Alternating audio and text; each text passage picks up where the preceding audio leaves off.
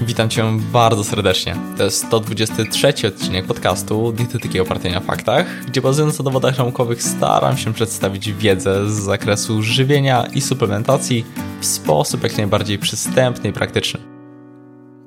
Oprócz tego, co spożywamy i ile spożywamy, nie bez znaczenia pozostaje również kwestia tego, jak spożywamy, a konkretnie w jakim tempie.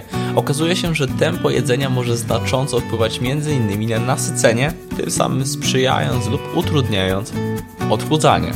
Szybkość jedzenia jest ogólnie uznawana za czynnik ryzyka otyłości, ale to nie wszystko. Element ten może zaskakująco wpływać na komfort jelitowy, będąc możliwą przyczyną np. wzdęć. Ale jak to w zasadzie interpretować i jak odnieść do praktyki? O tym w dzisiejszym odcinku. Zapraszam do materiału.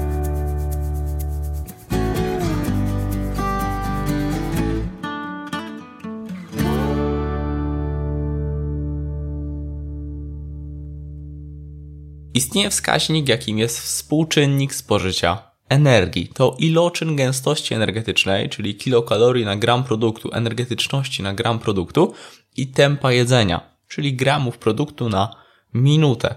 Stanowi on wskaźnik szybkości, z jaką kalorie są spożywane w przypadku różnych produktów.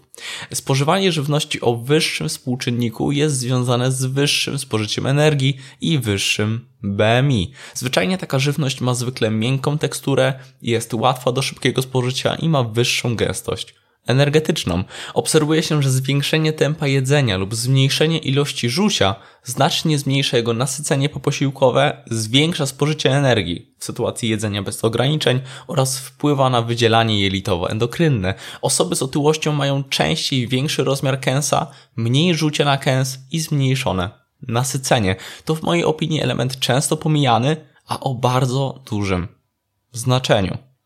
Ta miękka struktura i wysoka gęstość energetyczna jest związana głównie z żywnością wysoko przetworzoną. Chociażby świetnym przykładem są fast foody. Te burgery są bardzo miękkie i łatwe do szybkiej konsumpcji, mimo niekiedy ogromnej kaloryczności.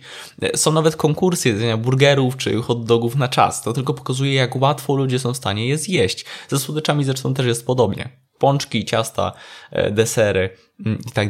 A czasami wystarczyłaby niewielka zmiana która sprawiłaby, że tempo jedzenia się znacznie wydłuży poprzez dorzucenie twardszej struktury lub wymianę właśnie na taką. Jeżeli zamiast mięciutkiej bułki, we wspomnianym wcześniej e, burgerze, wzięlibyśmy grahamkę, to dla każdego słuchacza, który w życiu zjadł kiedyś bułkę z burgera i grahamkę, różnica będzie ewidentna. Grahamkę trzeba w tej jamie ustnej trochę poprzeżuwać, żeby utworzyć kęs. Jeśli do tego dorzucilibyśmy trochę surowych warzyw o twardszej strukturze, jakieś marchewki, rzodkiewkę, paprykę i tak dalej, nagle musimy poświęcić znacznie więcej czasu. I dobrze, okazuje się, że z punktu widzenia sytości i ryzyka przybierania na wadze to ma znaczenie.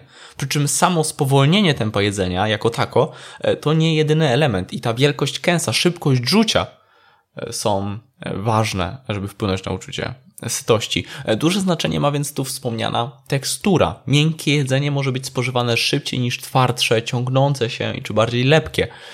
Takim najbardziej oczywistym rozróżnieniem to kwestia formy płynnej, półpłynnej czy stałej.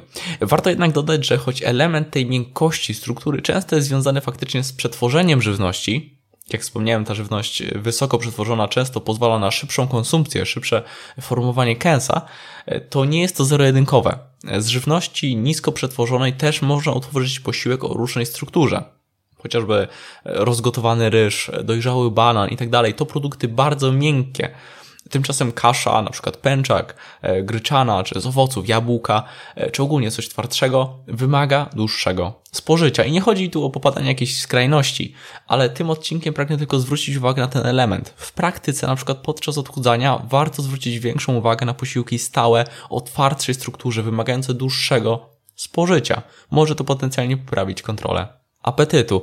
Często mimo wszystko jest tak, że żywność minimalnie przetworzona właśnie taka jest, taka o twardszej strukturze, wymagająca dłuższego spożycia, a żywność ultra przetworzona wprost przeciwnie. Dlatego kwestia ograniczenia żywności ultra przetworzonej to wciąż ważny element również z wielu innych powodów. I czasem można wprowadzić takie niewielkie zmiany dodać warzyw, owoców, wymienić na wersje pełnoziarniste, dorzucić orzechy, pestki, to sprawia, że tekstura i tempo jedzenia się zmieniają. A z tempem jedzenia e, wiąże się jeszcze element uważności. Niestety w obecnych czasach spożywamy niekiedy posiłki w biegu, e, w samochodzie, idąc gdzieś, ogólnie w tak zwanym międzyczasie. I to negatywny element higieny jedzenia, który również może rzutować na ryzyko przybierania na wadze. Konsumpcja wówczas trochę bardziej umyka naszej świadomości. Jesteśmy bardziej narażeni na gorsze wybory żywieniowe, by coś na szybko kupić w sklepie i to najczęściej wpadają wtedy jakieś batoniki, drożdżówki, coś na szybko. Te kalorie umykają i to moim zdaniem zły nawyk, który warto zmienić. Trochę o wpływie e, uważności mówiłem w 92 odcinku podcastu. E, zostawię do niego link tam. Więcej o tym opowiadam. Niemniej z tej perspektywy warto wygospodarować czas na spożycie posiłków w ciągu dnia. To z moich obserwacji nierzadki problem, a warty zmiany. Jak też wspomniałem we wstępie, element ten może rzutować również na komfort jelitowy. I to z dwóch powodów. Po pierwsze, pospieszne spożywanie posiłków może wiązać się z połykaniem pewnych ilości powietrza, które niekoniecznie uda się wydalić przez jamę ustną. Tak się zdarza i to może wiązać się między innymi z nasileniem wzdęć. Drugą kwestią jest natomiast rozdrobnienie spożywanego pokarmu. Słabo rozdrobnione kęsy mogą być problematyczne do strawienia, dostania się enzymów trawiennych do każdego fragmentu. To w konsekwencji sprawia, że do niższych odcinków jelit dostają się częściowo niestrawione elementy pożywienia, które są rozkładane przez drobnoustroje jelitowe. Temu nierzadko towarzyszy właśnie nasilona produkcja gazów i wzdęć. Więc odpowiednie przeżywanie i odpowiednie tempo jedzenia też e, z tej perspektywy może temu zapobiec. Finalnie to, co chcę przekazać tym odcinkiem, to to, by zwrócić nieco większą uwagę na higienę jedzenia, na tempo spożycia, na unikanie jedzenia w biegu, na zwrócenie uwagi na teksturę diety. Oczywiście są sytuacje, gdzie ta tekstura musi być miękka e, czy półpłynna z różnych przyczyn klinicznych, ale odnoszę się do ogółu społeczeństwa, a to często umyka naszej uwadze.